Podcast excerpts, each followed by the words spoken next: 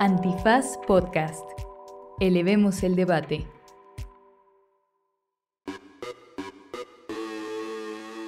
Buenos días, buenas tardes, buenas noches, bonita madrugada o cualquiera que sea la circunstancia en la que ustedes se encuentren dentro de esa exótica y esotérica dimensión a la que a veces le llamamos tiempo. En esta ocasión platicamos con Alina González, que además de ser este nuestra re- rescatadora de animales De favorita, exacto. Este, hablamos sobre, bueno, antiespecista y sobre el derecho antiespecista, cómo es cuidar a los animales, involucrarse más allá de que solo sean animales de acompañamiento, ¿no? Que es a lo que estamos acostumbrados. Quédense para conocer algunos casos emblemáticos en relación a los animales no humanos y sus derechos, como el caso de Naruto, Sandra o Chucho el oso, además de una muy buena sección de recomendaciones, todas relacionadas con el mundo animal. Y este episodio tiene la particularidad de que tiene los mejores consejos de ligue de Andrés Alfredo Torres Checa. Así que No se lo pierdan. Es correcto. quédense, incluida una historia de desamor cuando... Es quédense al final para que escuchen la historia de desamor del licenciado Bluque. Bluques. ¿En esto qué es? Divulgación jurídica para quienes saben reír. Con Ixel Cisneros, Miguel Pulido y Andrés Torres Checa. Derecho Remix. Bienvenidas, bienvenidos, bienvenides, bienvenidos a un episodio más Dios de bendito. Derecho. Dios bendito. No lo vi venir, no lo vi venir. En esta ocasión... Sí es viernes, pero tus kinks no son de este programa. Permíteme, termino la introducción. que en esta ocasión está de algarabía, de festejos, De croquetas. de croquetas. Mancha manteles. Está de mover la cola y hacerse pipí. Salidas al parque. Está exactamente. eh, y de otras tantas maneras de expresar eh, la felicidad, porque nos acompaña la destacada abogada antiespecista, cuidadora de animales no humanos y fundadora de Rescatalandia, Alina González. Eh, Mucho gusto, licenciada Gallardo. A ver si sale algo de aquí. Yo he visto, yo he visto, yo he visto en películas que hay parejas que se forman en una entrevista radiofónica. Ajá, a ver sí, si esta sí, es una sí, de esas ocasiones. Puede ser, puede Quizás. ser. Imagínate quizás. que hoy en la noche Ya me estoy solo. sonrojando. Sí. Ay, estoy sonrojando. O sea, para eso me Buna, invitaste nos van a adoptar. Buna, nos van a adoptar. Es Checheca utilizando la cabina para ver Para ligar. para ligar de lo peor. Sí, te- tengo un podcast. ¿Quieres venir? Puedes hablar de los animalitos. Imagínate Es muy que bueno. hasta nos acabemos yendo a otro país juntos. ¿eh? Imagínate, imagínate. Oye, Alina, déjame, antes de, de iniciar formalmente esta entrevista, que le dé seguimiento a tu trayectoria de tus pasiones, incluido el derecho penal. eh, ¿Cuántas veces te hacen el chiste de que si comes galletas de animalitos? Nunca, me Nunca se lo hecho. habían dicho. El tío, ¿eh? Pues, pues, Oye, ya leí el otro día Puedes que me dijeron que deje de bulearte con tus chistes de tío. Ahí está, ahí está, el movimiento en defensa del, del tío Bucles. Eh, ¿Nunca te habían hecho el chiste de Nunca que si como antiespecista comías galletas Nunca de me lo habían animalitos? hecho. Y Y ya se acabó el chiste. Siento que estaba agradecida de que nadie me lo hubiera hecho. es un gran chiste, tienen que reconocerlo. pero no le quiero hacer una pregunta, Alina. Sí, no, y la otra pregunta era que si consideras que estas personas que eh, infraccionan a los vehículos que están mal estacionados en zonas de parquímetro y que les ponen arañas, que si esas arañas están haciendo trabajo forzado como los animales de circo. Sin Están- duda. Pero están sindicalizadas, ¿eh? De hecho, empezó un movimiento para ya no poner arañas y solo poner papelito y por eso ya no a todos. arañas. Ah, porque Solo pusieron a trabajar Exacto. algunas de las Exacto, porque el arañas. descanso es Exacto. Oigan, pero sí, sí hay que aclarar que Alina y Checa son pareja, ¿no? Porque si no, nadie va a entender el principio que nos echamos se, acá. se ha dicho, ¿no? En Se ha varios dicho, se ha, se mencionado, se ha mencionado. Para eh, fervientes escuchas de este podcast, eh, sabrán que tienen una relación sentimental que les ata. Y que también empezó pidiéndome recomendaciones sobre perritos para adoptar, quiero, quiero decirlo. Es, Luego, es correcto. luego. Sí, sí, es Y correcto. la sonrisa de travesura de... ¿Es tu peor ligue? Pero no- O sea, no- sofisticado. Pues estuvo bien, salió bien. Mira, No, salió bien, Míranos. salió bien. y yo que- Y me agarra la Pero, espalda. pero no, le echó, no le echó ganas, ¿no? Fue muy obvio, a eso me refiero. No, pero sí quería adoptar un, Era a una mentira, no perrita. adoptado Nada más de que los que adopté yo una perrita enseñaba. que, pues sí, que no estaban tan bonitas como Buna. ¿Qué tal? ¿Qué tal? Y... Es la verdad. No eran mías. Yo en ese tiempo no tenía Rescatalandia, entonces lo puedo decir. Ok, bueno.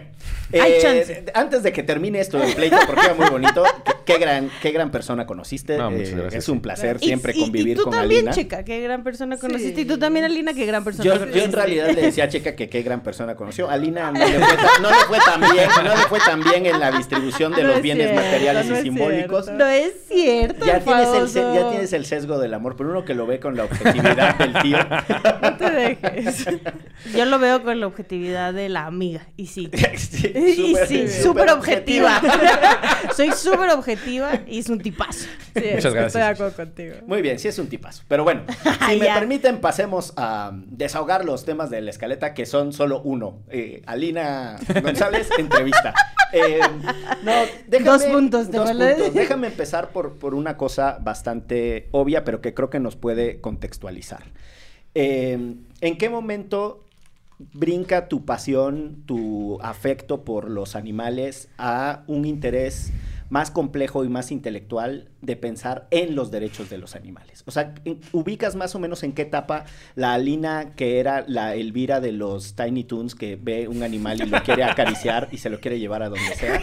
¿En qué Sí momento? es. Sí es, sí es. Sí ya la he visto en acción. ¿En qué momento esa, esa Alina se convierte en alguien que empieza a tener pensamientos más complejos de decir, ¿por qué pensamos que nuestra especie es superior a la de ellos? ¿Por qué eh, el derecho no trata igual a ambas especies, etcétera? Siento que en la prepa, porque mm, pues yo sé que les va a parecer muy extraño, pero soy muy discutona. No. Cero nos parece extraño. Yo no lo sabía hasta hoy. Y entonces bueno, me Tiago, mi hijo de cinco, bueno, de siete años, que en ese entonces tenía cuatro, sabe que eres ¿sabe? así. Sí, te sabe. gusta la Saludos legata. a Tiago, porque lo amamos con todo el corazón. y ya sabe leer. Luego les contamos esa historia. Ponle este podcast, ¿ok? Em, y entonces me peleaba con unos cuates que les gustaba la tauromaquia, que eran más grandes que yo en Facebook, Ok, de mi escuela. ok. Y pues viéndolo, o sea, si ahorita releyera esas peleas, pensaría como, wow, qué, qué bajo nivel de argumentación, ¿no? Pero yo creo que ahí di el salto a no solo agarrar el perrito, sino como pensar más allá para ganar esas discusiones. Ya. O sea, como en la búsqueda de argumentos Sí. también para ganar un el ganar motiva. Sí, el ganar motiva. No, y a Lina duda. le motiva un montón. motiva, Y a Lina le motiva a ganar. Oye, y después la otra pregunta que va relacionada es, ¿en qué momento empiezas a hacer esto de manera más estructurada o por lo menos, eh, no sé si estructurada es una palabra eh, Formal. que describa, lo- ajá, pero ¿en qué momento se convierte en algo más grande que solamente... eh, Recoger al perrito. ajá, Pues hace em, como fue 2021. Tú y yo empezamos 2020, ¿no? Sí. 2021, septiembre de 2021, que renuncié a un trabajo y entonces dije, pues, ¿qué hago ahorita? Y me, o sea, como que soy muy buena eh, colocando a los animales que rescato en, en hogares definitivos, pero obviamente no puedo rescatar tantos, ¿no? Entonces pensé como, bueno, igual y le puedo ayudar a otras personas que rescatan a colocarlos y entonces creé la página de Instagram de Rescatalandia y como que a partir de ahí se fue formalizando todo. eras una broker en el buen sentido de la palabra. O sea, colocabas perritos, pero sin comisión, sin Sí, lucro. obvio, obvio, obvio, Sí, sí, exacto. sí.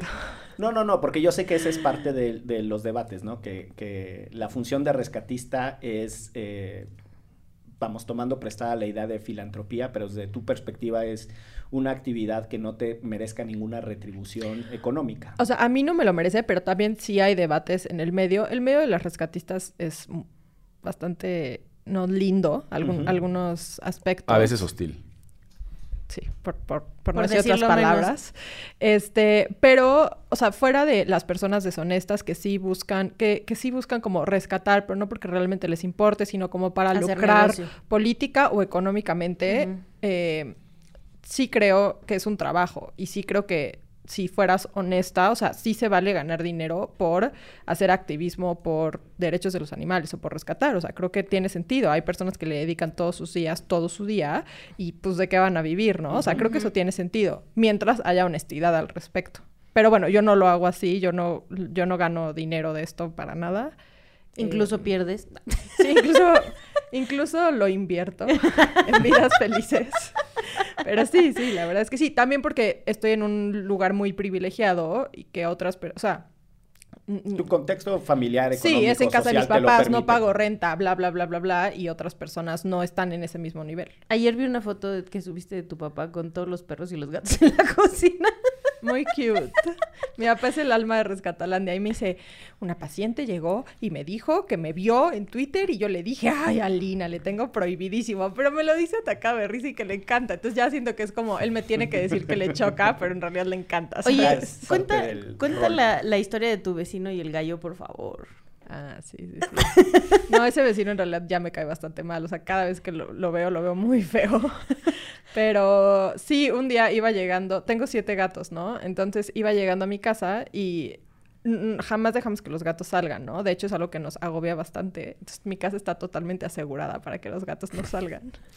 Es una fortaleza. Eh, es una fortaleza. Y entonces voy llegando en la noche y vi un gato negro afuera y yo tengo una gatita negra. Entonces me infarté y me salí en chinga. Puedo decir groserías, ¿no? Sí, sí, sí. Ok. Sí, Eh, esa mamada, por favor. y entonces era un, un cuate paseando a su gatita negra. Y entonces nos pusimos a platicar, ¿no? Y yo como, ay, pues qué lindo que la pases, no sé qué. Yo tengo siete y mi hijo siete. Y le dije, sí, también tengo un gallo. Y me dijo, ah, tú eres la del gallo. y se fue. Imagínate tener tu casa en el corazón de Polanco y que te despierte un gallo como si estuvieras... A las 4 ¿no? de la mañana. Sí. que se les quite lo fresas. Estoy haciendo totalmente de todo lo que tengo contra la gentrificación. Y está muy bien. Han, han de saber que yo en mi infancia eh, conviví con muchos animales. Mi papá tiene un rancho, él es de, del México profundo rural de Veracruz, del sistema lagunar de Alvarado, de la Mixtequilla, Veracruz. Y a él le parecía muy fácil que los animales pasaran una temporada en nuestra casa de Orizaba antes de que los llevara al rancho. O sea, todos los animales. Pues sí, pasó un, li- literal, pasó una vaca con su becerro y entonces la vecina le decía a mi mamá, oye, Chepis, es que tu vaca se está comiendo mi rosal, porque sacaba la cabeza y le gustaba el rosal de la vecina. No le Y- no le ideas a Lina porque... Y entonces... Ahorita eh, llega con una vaca. No, vamos a tener un cerdito, pero esa es otra Ese historia. es, otro, ese es otro tema. Pero entonces se, se volaban unas gallinas que, que teníamos y entonces ahí me mandaban a mí a buscar las gallinas, ¿no? Entonces yo le tocaba a la vecina de, me deja pasar por mi gallina y tal, así, ¿no? Así, literalmente así crecí. Tu infancia. Hasta que a mi papá se le ocurrió que era buena idea tener unos pavos reales, porque era- mi abuelo ya estaba muy, muy mayor, y mi abuelo le decía cómo se educaban y entrenaban los pavos reales. Uno oye una casa con pavos reales y se imagina un pinche caserón así como Sí, de te película. imaginas el Dolores Olmedo. Ajá. Exacto, ¿no? justo Ver- eso me imaginé, De, de. Verónica Castro. No, la casa de mis papás en Orizaba. De Verónica ti- Castro. Tiene, tiene, sí, ¿no? De los ricos también lloran. No, pero la casa de mis papás tiene un, un jardín y un patio, un jardín al frente, un patio, vamos, suficiente para, para jugar de niño, pero no para tener una pareja de pavos reales. ¿Qué ruidos hacen los Uta, pavos reales? no sabes el escándalo que hacen y sobre todo el macho cuando... ¡Ah! ¡Ah! ¡Ah! Así cuando en una casa de apareamiento. Wow. Era una cosa Sí tremenda. censuren eso, Entonces, la- entonces ya como que a mi mamá le dio vergüenza Un con pavo las real vecinas. apareándose en derecho remix. Con las, con las vecinas, porque pinche escandalera de los pavos reales. Y coincidió que por esas fechas en Orizaba abrieron un zoológico. Entonces mi mamá dijo, la verdad es que los pavos reales van a tener mucho más espacio en el zoológico, mejor cuidado y es una contribución. Y entonces ya. Pero quiero aclarar rápido que los zoológicos son una mala idea y estamos en contra. Estoy de acuerdo. Que quede en micrófono. Estoy de acuerdo en que los, de manera general estoy totalmente de acuerdo en que los zoológicos son una pésima idea. Frente a esto, parecía una buena En el idea. momento, en ese momento. Entonces ya pasan los años y un día llevamos a mi sobrinito que, que vive ¿El en de la Monterrey, tortuga? el de la tortuga. Llevamos a mi sobrinito al, ahí al, al paseo que queda al pie del zoológico. Y le dice mi papá, mira cómo vienen los pavos reales. Y les empieza a chiflar porque dije hace rato que mi papá tenía Los los, pavos reales porque los entrenaba porque le estaba enseñando a mi abuelo. Y los pinches pavos reales vinieron. Órale. Porque claro, los a, a lo Pavlov, ¿no? Los condicionas. Quedaron Cada que les daba de comer, hacía un ruido, quedaron entrenados. Y entonces mi papá se ponía en la reja y los pavos reales vinieron contentos así. Y mi sobrino, fascinado del poder de su Creía que era abuelo, un superhéroe. Sí. Su Oye, ¿qué abuelo, pasa al final Dr. con los pavos no reales? sabemos qué haya pasado Doctor durante... Había pasado muchos años entre que mi papá lo donó al, al zoológico y que llevamos a mi sobrino y ahí seguía. Eh, lo trasplantó. Oye, pero hablando... Lo trasladó. ¿Cómo se dice? Los... Dio. Los dio. Me parece muy bien. Los liberó. Pues no los liberó. Hablando de zoológicos, hay, hay hay una discusión muy interesante sobre si deben de existir y no, y por qué, y si son lugares en donde pueden o no estar algunos animales que están en peligro de extinción, etcétera. Y hay una... Ahí hay... Alina hizo su tesis sobre derechos de los animales y creo que vale la pena explorar algunas de esas cosas, porque hay discusiones sobre qué tanto los zoológicos son lugares en donde los animales pueden estar, estar mejor que en otras partes. Eh, y también trabajó en algo que al final ya no pudo avanzar más, pero creo que vale la pena que nos Porque platicaras un poco de ese caso del elefante, del orangután que estaba en el zoológico de la Ciudad de México, que creo que es muy interesante en relación a, más allá de la discusión sobre si el animal tiene o no tiene derechos porque me cae bien o porque empatizo con él, la discusión filosófica. porque es mío, O ¿no? porque, es mío, también- ¿no? Este, la discusión filosófica alrededor de, ¿no? Esto, creo que vale la Y pena. algo muy interesante es que justo la Suprema Corte, la primera sala, acaba de atraer el caso de Eli, la elefanta, La en el elefanta. zoológico Sí. de Aragón.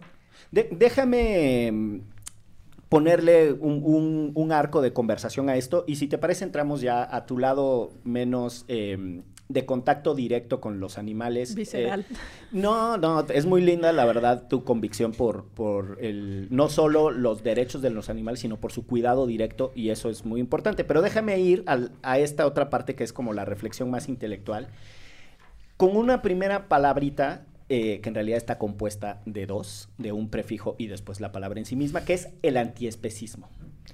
Eh, ¿Qué es el antiespecismo? Pues el especismo es eh, esta forma de discriminación contra los eh, sujetos que pertenecen a, a otras especies, contra los animales que pertenecen a otras especies, que no forman parte de la especie de los animales no humanos, de los animales humanos. O sea, es esta idea de que el- hay una supremacía del humano por el resto de las Sí, especies. los Exacto. animales valen menos. Los, animal- Los animales no humanos valen menos, exacto. Ok. Y el antiespecismo es, Es- una confrontación de esa tesis. Sí, exacto, como, como el antirracismo, como... Sí.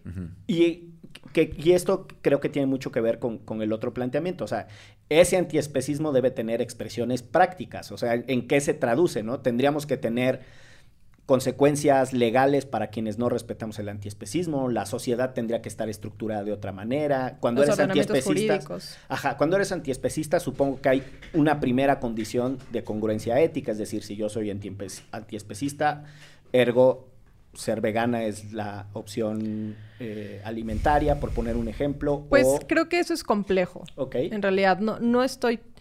Esa, es un tema que me, que me hace falta explorar, em, pero no necesariamente creo que las cadenas alimenticias impliquen una inferioridad y una superioridad, pero, pero, pero, sí, o sea, muy, eh, matizando, sí creo que es inviable em, que se respete a los animales comiéndotelos bajo el esquema actual eh, de la sociedad, del mundo. O sea, creo que que es industrialización, industrialización, masividad. exacto. Entonces, bajo ese, o sea, no creo que un león sea superior a un ciervo que cazó eh, en la sabana. O que está siendo este, especista por No, comerse. no a creo, una- ¿no? No creo, sin duda no creo.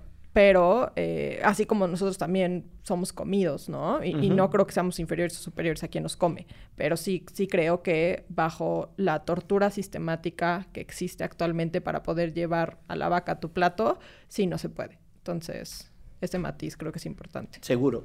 Y la siguiente cosa es en qué se expresa, por ejemplo, en términos jurídicos, eh, la idea del antiespecismo. Si es que ese es el norte de la reflexión. O sea, yo entiendo que uno podría decir, tengo una postura a favor de los animales o a favor de los, de los derechos de los animales y puede al mismo tiempo ser especista. Es decir, Claro, yo podría tener una postura acuerdo. a favor de los derechos de los animales porque en mi supremacía los tengo que cuidar. De. Y lo que entiendo es que hay un cambio, eh, vamos a llamarle así, de grado, hay una intensificación del planteamiento, en tanto que el antiespecismo parte por el reconocimiento de la igualdad entre todas las especies. Sí.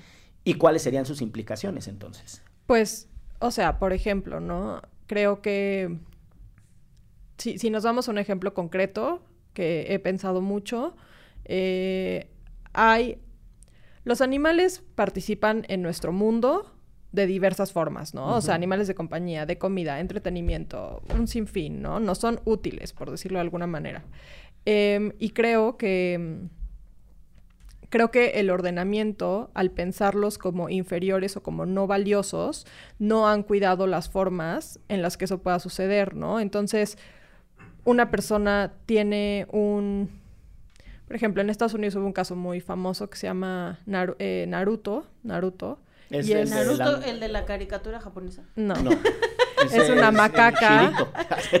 Es una macaca que tomó fotografías de un, un fotógrafo en Indonesia y entonces ella tomó selfies de sí misma que se volvieron muy redituables y muy famosas y quien acabó eh, teniendo las ganancias de eso fue El el, el fotógrafo. ¿no? Cuando pues no había sido su trabajo, ¿no? Aunque el instrumento fuera suyo. Ujú. O Entonces- sea, bueno, él en teoría, que es parte de lo que se desahoga en el juicio, él va, pone la cámara, la cámara es suya y no sé cuál. O sea, él dejó la cámara. pero el propósito era que, que- que los animales se tomaran fotos a sí mismos, es decir, no fue un accidente. Entonces, em, se discutió en la, en la corte gringa y determinaron que eh, y, y, eh, PETA eh. Sí, la la, la organización, organización de sí, protección de animales. eh, dijo que ellos iban a ser los eh, representantes. Exacto, ¿no? Los como los tutores de, de Naruto y recibir las ganancias económicas. Ese era su planteamiento a favor de, de Naruto, ¿no? Y ¿Y qué iban a hacer con ese dinero? pues Para la conservación, si Sí, mal no estoy de sí. Che carro Sí, mamalón o sea- que iba a traer Naruto. Sí, dije acá, Che, unos Naruto. lentes, lentes Gucci para Naruto. Na- na- Naruto viviendo junto a Peso Pluma acá en Beverly Hills.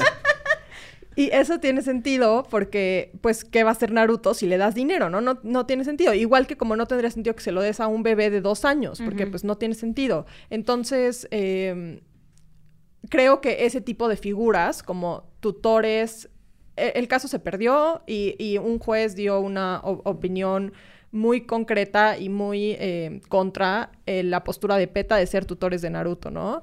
Eh, y, y- y un poco la, la idea era como, es que cómo nos vamos a asegurar, o sea, de que PETA en realidad no lo está haciendo por su bienestar, o sea, egoístamente y fastidiándose a Naruto en el proceso. Pero creo que justo, si queremos que en los ordenamientos jurídicos que nos regulan haya una visión antiespecista a favor de otros animales, se tienen que plantear o modificar las figuras existentes o plantear nuevas figuras que los incluya y encontremos la manera de protegerles. Entonces, un poco creo que esas son las modificaciones que debería existir. No, hombre, y aquí en México ni hablamos, ¿va? O sea, aquí sí es... Sí, o sea... Vamos, pero Sí. un- creo que un, un primer avance, eh, por lo menos en términos de debate, es la prohibición de ciertas actividades que hace 10 años El parecía circo. impensable. O sea, yo fui El mil circo. veces. La tauromaquia. Tauromaquia, Sí. peleas Peleas de de todavía no perros, se peleas de prohíbe, gallos. pero ¿no? sí. De perros. Eh, vamos, que, insisto, hace 15 años... Ni siquiera se estaba discutiendo. Era Ajá. normal que fuéramos al circo niños a ver cómo maltrataban animales. Sí. Sí. Y, de- o sea, como que desde una perspectiva todavía muy de la protección del humano protegiendo a la otra especie, sin necesariamente reconocer eh, la complejidad de la relación entre las especies, ¿no? O sea, creo que esto sí es por pasos. Creo que estamos de... ma- O sea, hemos sido criados de tal manera... Lo vemos, ¿no? O sea, incluso las personas que somos muy feministas tenemos tintes machistas sin querer, por más que tratemos de deconstruirnos, porque hemos sido criados de esa manera, ¿no? Y, y en el especismo es todavía más eh, eh, más brutal, dentro o ti. sea, sí, más profundo. Sí, eso es parte de lo que denuncia Herbert Spencer, ¿no? En su... Exacto, justo, ahí va, justo, ahí va. justo. De hecho, esta es cita textual de él. entonces, este, entonces, creo que sí es por partes. O sea, creo que no, no vamos el día de mañana a eh, cambiar nuestras dinámicas y nuestras relaciones con ellos eh, y, y empezar a, a pensar como puras relaciones de igualdad y tal. Sería lo ideal, sin duda, pero no es viable. Entonces, creo que por lo menos si en unos primeros pasos, aunque se vea paternalista, antropocéntrico, no sé cómo explicarlo, por lo menos es importante que se que demos cuenta del valor que existen en las otras especies, en las otras vidas, y sí, por algo se empieza.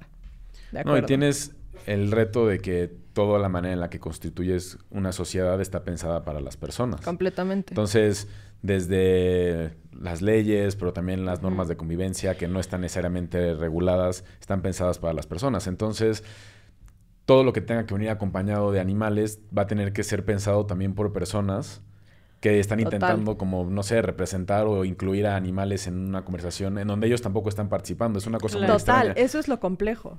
Completamente. Sí, porque ¿cómo le dices ahí al cachorrito que opine? Y- exacto, entonces, Si eh, no o ha sea, cumplido 18. a fuerzas, a No puede votar. Muchos cachorritos no llegan a 18 años, tristemente. Ay, es mucho. Pero bueno, sí llegan en edad perro, si esa es la... la- Ah, ¿verdad? sí, Sí, esos ya podrían participar. Ay, un saludo a la aceituna que cada vez la veo más viejita. Por eso adopten un nuevo cachorro, ¿qué? Bueno, entonces... Me van a este, divorciar, Alina. Sí, Alina Aparte yo trato de convencerte que- a ti y también a... Y también a... No, y también Carlo. a Carlo en las clases de cerámica. Y ahí creo que te siguen en Instagram. Iker ¿Ya viste este gatito, mamá? Y yo, nos van Pero, a sacar pero de ahí, la casa. eh, parte de... También hemos logrado resolver como sociedad cómo incluir en la sociedad A personas grupos. que no tienen esa capacidad. Totalmente, exactamente, exactamente. A personas suma... eh, Esta es una con- cita textual de Alina de algún desayuno que tuvimos. con discapacidades eh, que- Diferentes. que, sí que, que, No, le- que o no les permitan que no les permiten que no les tomar. permitan, eh, actuar como lo prevé eh, la Sí, sí, sí, que sociedad. la en normalidad. termi- En, términos muy jurídicos del derecho civil, que no tienen incapaces y que no tienen eh, cómo expresar el elemento volutivo, que no es otra cosa sino la voluntad. ¿no? Exactamente, exactamente. Pero eh, sobre lo que decías de personas y no personas y bla, bla, bla, hay un caso en Argentina muy importante que es el de Sandra, eh, que es una eh, orangutana, eh, que fue declarada persona, persona no humana, ¿no? Entonces, pues esto es un poco como cambiar o modificar los conceptos jurídicos que hemos planteado para que incluyan a otras formas de vida. Déjame mm, ir a una pausa y regresamos justo a eso, como hasta ahorita cómo ha tratado de resolver el derecho en sus versiones más, menos progres, más, menos antrocentristas o antropocentristas, eh, el tema con la naturaleza en su sentido amplio y de manera mucho más específica con los animales. Entonces vamos a una pausa en esto que... Derecho.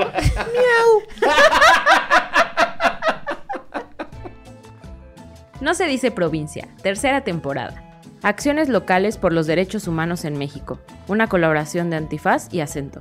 En esta tercera temporada recorreremos el país de la mano de Acento, Acción Local, para platicar con defensoras y defensores de derechos humanos que a través de sus experiencias nos permiten conocer problemáticas que afectan a todo México y las acciones que llevan a cabo para avanzar hacia la justicia social en sus comunidades y territorios. Disponible en tu plataforma de podcast favorita. Regresamos a este derecho. Ay, cabrón, Phil Barrera. Con, Ay, con gallito incluido. No, hombre. Saludos a Phil Barrera, esto no estuvo planeado.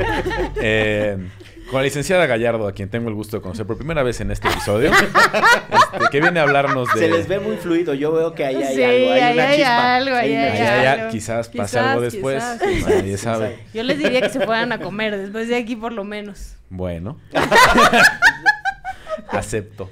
Este, pero porque dijo Ixchel, ¿eh? Claro, claro, Eh, claro.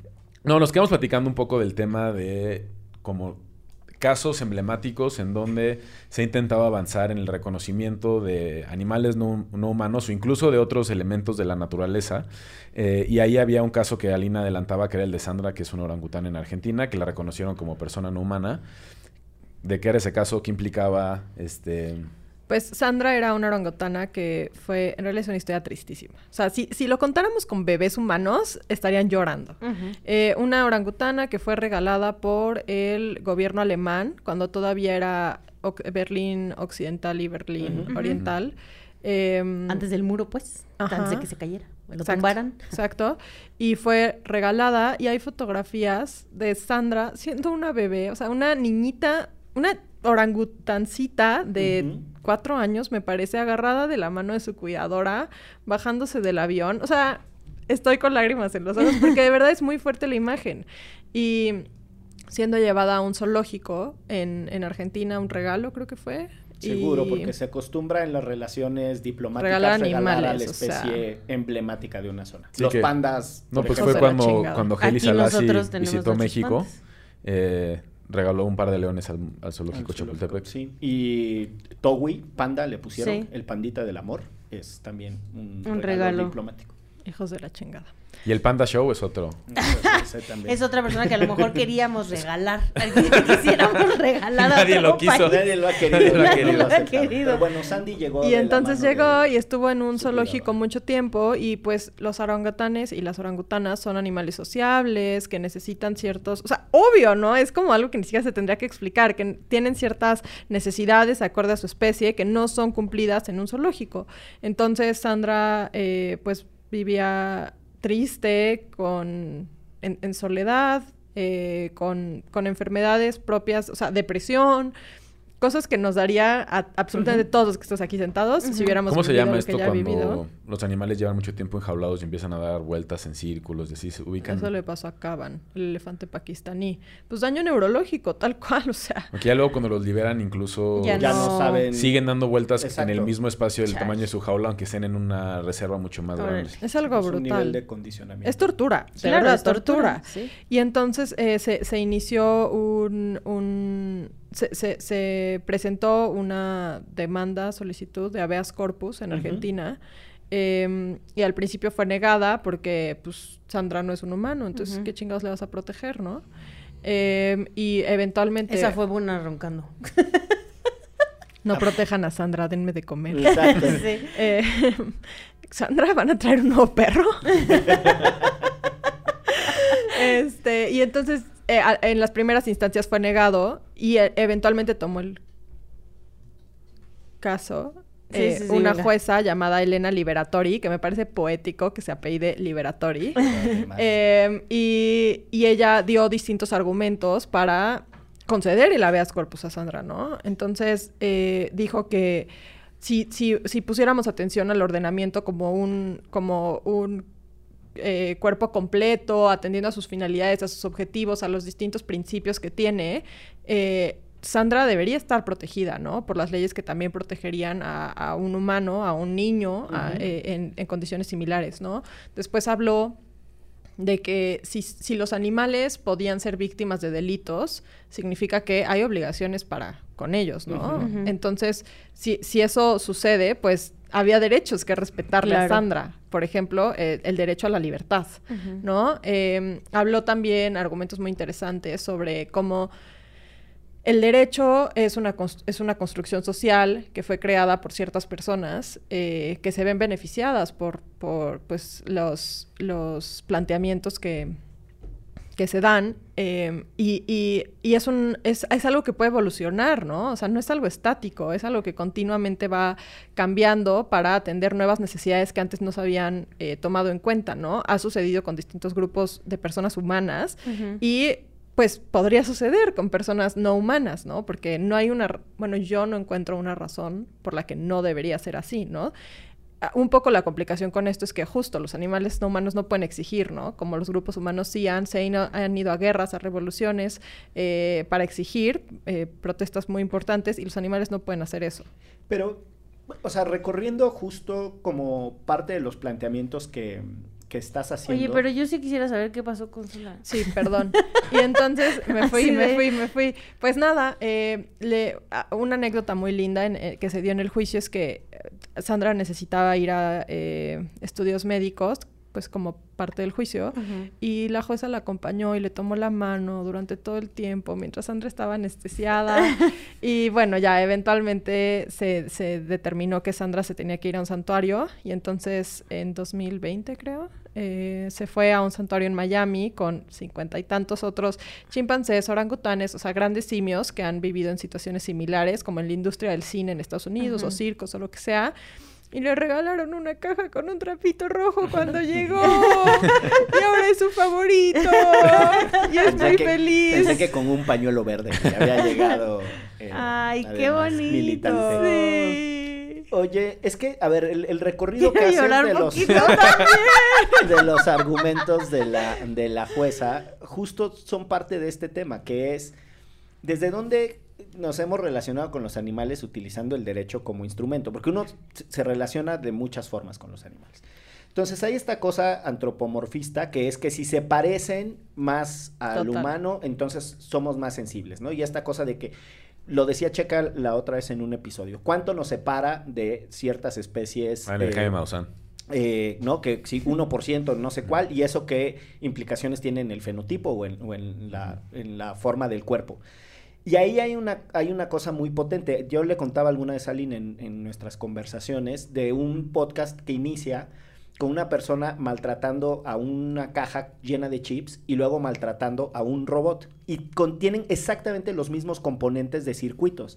Y lo que están tratando de mostrar es que incluso frente a cajas de chips, si tienen una forma humana, nos conmovemos más y dices, ay, le están golpeando al robot. Entonces hay una capacidad de enternecerse por el antropomorfismo Total. que es, se parecen más a nosotros. Total. Y eso, ahí encuentro que hay como una, ha, ha habido como una cosa de, de protección de los animales desde esa... eh, Perspectiva. desde esa perspectiva, desde esa racionalidad. Se parecen a nosotros, nos sirven a nosotros, son como nosotros, también son expresión del amor de Dios, lo que sea. ¿no? Pero también ese ha sido un argumento entre, entre personas para justificar cosas espantosas. Es Sí. como la gente negra no se parece no a mí. se parece a mí. Y entonces Sí. está chido esclavizarlas o que no tengan educación, ¿no? Como que también es qué es lo que me es más próximo como lo normal y entonces con lo de que es quienes lejano. hacen las leyes, además, ¿no? Claro. Los blancos y géneros privilegiados, le- culeros. Ah, Luego, sí. luego, luego hay, luego hay otra, eh, otra gama bastante más compleja que es,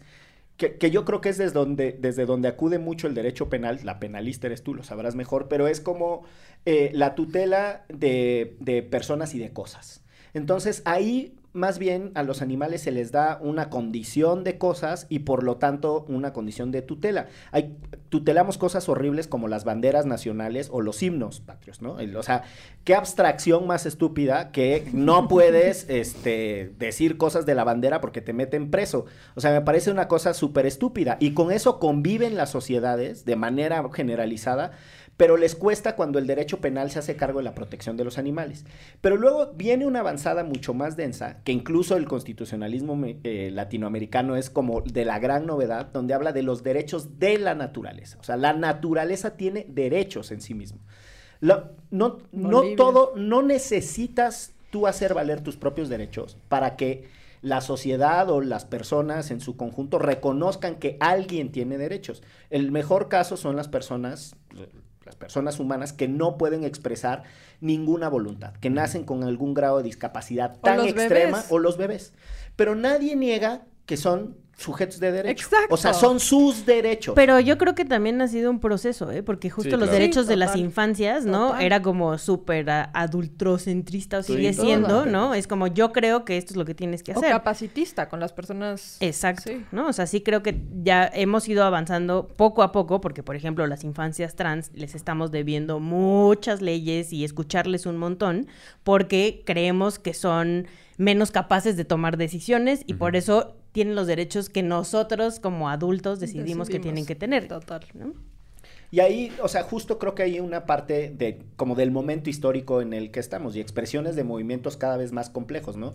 El ecofeminismo, ¿no? Que pone en el centro el debate de no se distraigan, capitalismo, patriarcado y supremacía Lo especista es lo mismo, ¿no? O sea, la idea de que todo puede ser mercantilizado, en realidad tiene todo que ver con el patriarcado y el patriarcado en su noción de imposición por la fuerza de lo que a ellos les conviene, ¿no? Y entonces ahí hay una cosa como de, eh, de condensación en este momento histórico de debates que creo que también es, es interesante, o sea, por lo menos hace que la discusión, su gama de, relacionamiento desde el derecho con los animales se hace mucho más amplia y mucho más compleja. De acuerdo, pero un poco regresándome a algo que acabas de decir, creo que también es complejo y, y es igual lo que decíamos en un principio, ¿no? Que hay pasos que dar antes de poder llegar al ideal, pero creo que también es problemático cuando se plantean como los animales o los eh, ecosistemas o lo que sea tienen derechos en tanto son útiles a los Justo, humanos. ¿no? justo creo que ese es el... Entonces, creo que eso es.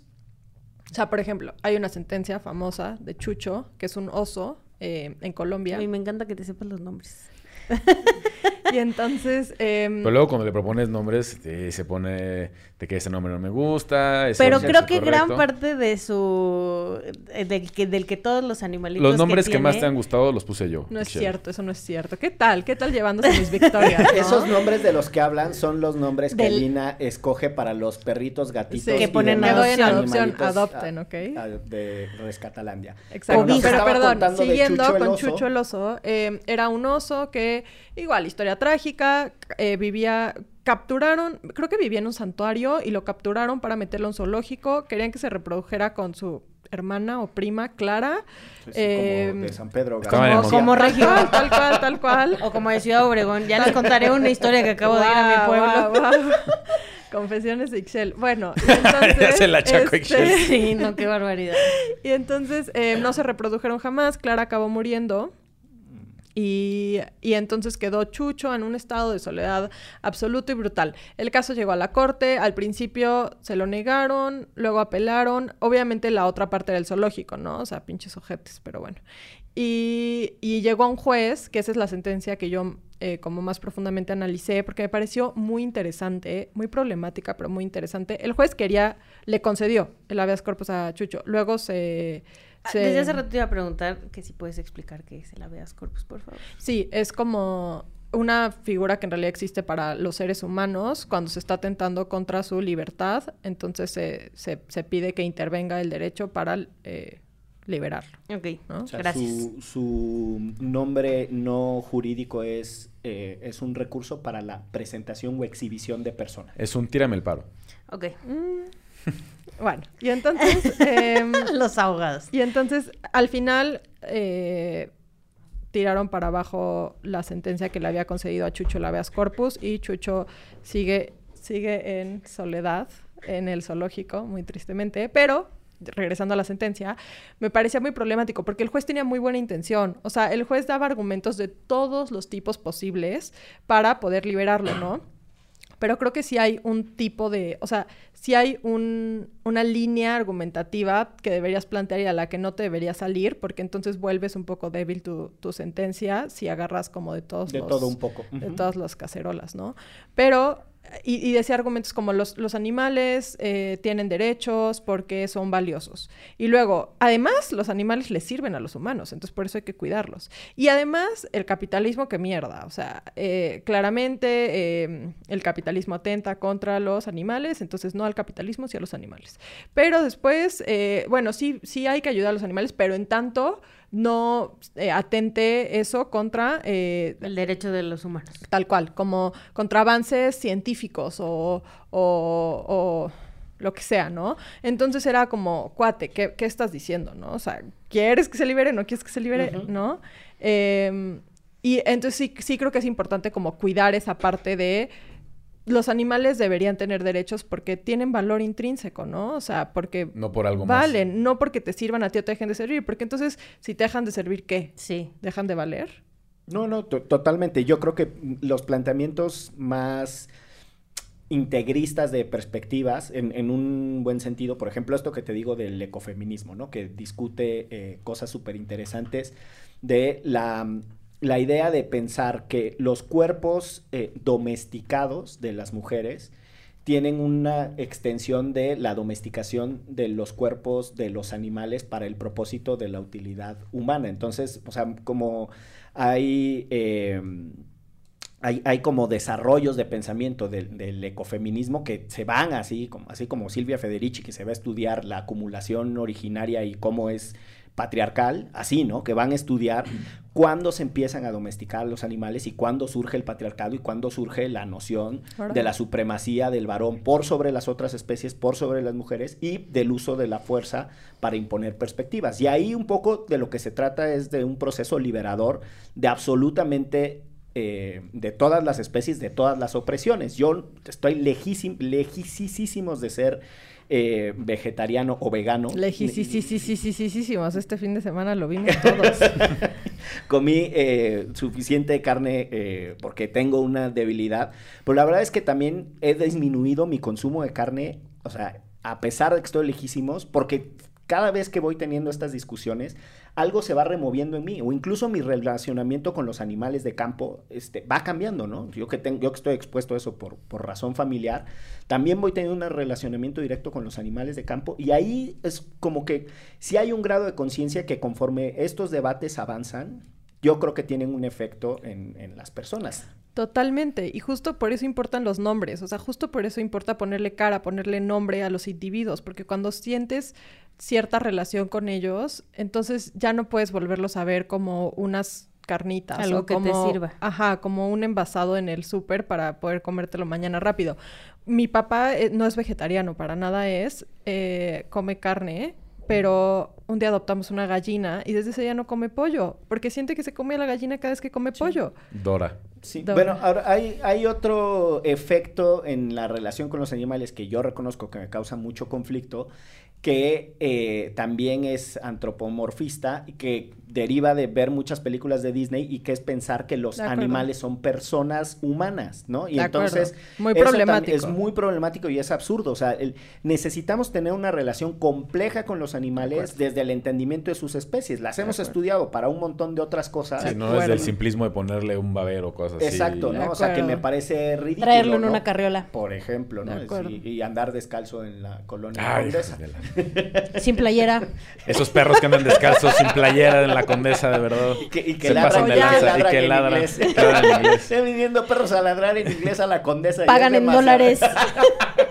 Pagan sus croquetas en dólares, encareciendo las croquetas locales, Alina. ¿Qué vamos a hacer contra esos perros? Oye, a mí hay una cosa que una vez me contaste de mm, cómo sí puede ser un delito que te robes un perro, pero no puede. ¿Te acuerdas? Mm. ¿Cómo, o sea, en el, en el código, que es el código penal, no sé, me- eh, de la Ciudad de México, ¿cómo se entiende esa propiedad de que es tu perro, entonces si te lo roban, pero si Es lo tu perro, tú lo bañas. No, pero si lo maltratas, entonces no hay delito, ¿te acuerdas? No, creo que lo que más bien te planteé, corrígeme si estoy mal, es que cuando tú ves un animal eh, sufrir... A ver, existen, es que es por partes, ¿no? O sea, existe el delito en flagrancia y luego existe eh, una orden de cateo, ¿no? Para poder entrar a una propiedad, ¿no? Entonces, si tú ves a un animal en la calle siendo maltratado, es un delito. Entonces es un delito en flagrancia. Y entonces, perdón, me lo estoy volando. Delito en flagrancia es que en ese momento se esté cometiendo. Que te agarren con las manos en la masa. Exacto. Exacto, que te agarren con las manos en la masa. Entonces, eh, una persona puede detenerlo con la condición que lo lleve inmediatamente con la autoridad más cercana. Tiene ahí sus particularidades, ¿no? Pero entonces tú sí puedes intervenir cuando hay un perro siendo... Se está cometiendo un delito contra un perro, ¿no? Pero la cosa se complica cuando estamos hablando de un perro dentro de una propiedad. Porque aunque lo estés viendo, pues no puedes entrar porque para eso necesitas... Y eh, en la que va a cometer el delito eres una tú si orden te de metes a cateo. la casa. Pero, pero, pero hay jurisprudencia que señala que si se trata, porque yo he estado en muchos casos de rescate Yo donde te he visto arriba de una barda con tu papá. tal cual, tal gatos. cual, tal cual. Ahí ya tenía permiso. Dos días antes no, pero ahí ya los tenía. Por eso subí las fotos. Pero eh, eh, he estado en muchas situaciones en donde yo estoy viendo cómo se están muriendo los perros y entonces pienso, ¿no? Como si fuera... Y, y he estado ahí con autoridades que me dicen, no podemos entrar. Y le digo, es que si fuera un niño, ni, ni siquiera se estaría planteando esto, ya habría roto los, los candados, ¿no? Ujú. Ajá, entonces hay ciertas situaciones donde no necesitas una orden de cateo para entrar porque la situación lo amerita, pero... Y hay jurisprudencia al respecto. Y bueno, el Código Penal también lo establece, el Código Nacional de Procedimientos Penales. Pero la cosa se complica cuando es un animal porque es muy claro la ley y la jurisprudencia de que eso está permitido cuando se está atentando contra una persona, contra una persona humana. Mm. Entonces, no puedes entrar a salvar al perrito porque no entra en el supuesto. Y al- a la que van a meter al bote es a ti. Ujú. Digo que a mí me vale, ¿no? Y lo hago. Pero pues no tendría la, la ley conmigo Ajá. en ese supuesto. Y eso es lo complicado, porque entonces sí les damos derechos a los animales, sí pueden ser víctimas, sí se pena muy ineficazmente, pero bueno, se supone que se hace a las personas que los maltratan o cometen delitos contra ellos, pero la ley no ha sido adecuada lo suficiente como para ser congruente como para ser congruente con eso que ya se planteó. O sea, es como si se quedara a medias, ¿me entienden? Es como si... Es, ¿A eso te Como la justicia Sí, sí. en México, Sí, básicamente. ahora- Básicamente, básicamente. No, pero es, vamos, yo lo que creo es que eh, el derecho tan lleno de tantas contradicciones y de intereses en conflicto que no están resueltos para un mismo lado, ¿no? Ni siquiera, o sea, lo podemos poner en un montón de otras categorías. Tiene lo mismo en este momento para los derechos de los animales y la relación con la naturaleza, ¿no? Este, sí creo que son relaciones muy complejas, ¿no? De Las que tenemos con la naturaleza, porque son, vamos, en un grado de extensión más complejas que las relaciones incluso que tenemos entre las personas. De ¿no? acuerdo. O sea, no es cierto que los Porque no entendemos muchas cosas. Además, ¿no? Y, y, y- y porque en sí mismas incluso las personas nos suponemos afectaciones unas a las otras. O sea, de manera eh, consuetudinaria y permanente, ¿no? Este, todo el pinche tiempo. Eh, y con, con otras entidades o entes vivos, pues es mucho más complicado, pero bueno, o sea, creo que ahí hay un, un debate interesante. Y si les parece, vamos migrando hacia la recomendiza. Puras películas de Disney eh, se valen hoy en donde... Body Superestrella 1, 2, Ay, 3, sí, 4. ve- Venga, el puerquito pero, valiente. o sea, sí se vale Dumbo, por ejemplo. La neta, que, que, que, que, qué Yo sigo triste chi- película, no, manches. Yo, yo todavía me acuerdo que mi mamá me- casi me tenía que sacar del cine, que yo no podía en el momento en el que lo mece con la Sí. trompita. Ya, si, usted, no. si usted no, si usted no ha visto Dumbo, ya le, Y ya le también es que esas cosas pasan. Pero Pero además- pasan y se llevan a Dumbo a los zoológicos. O sea, eso sucede. Ah, yo pensé que, que los elefantes volaban y decir, "Ah, cabrón". Justo te iba a decir que además también súper psicodélica esa película. Sí. Yo nada más quiero decir Ah, que el sí, viaje en ácidos que se se avienta empeda acá. el pinche Dumbo, sí, se pone está acá. bueno. Se le... No mames, ni yo en el Burning Man, cabrón, no mames. Pues qué chafa, Burning Man.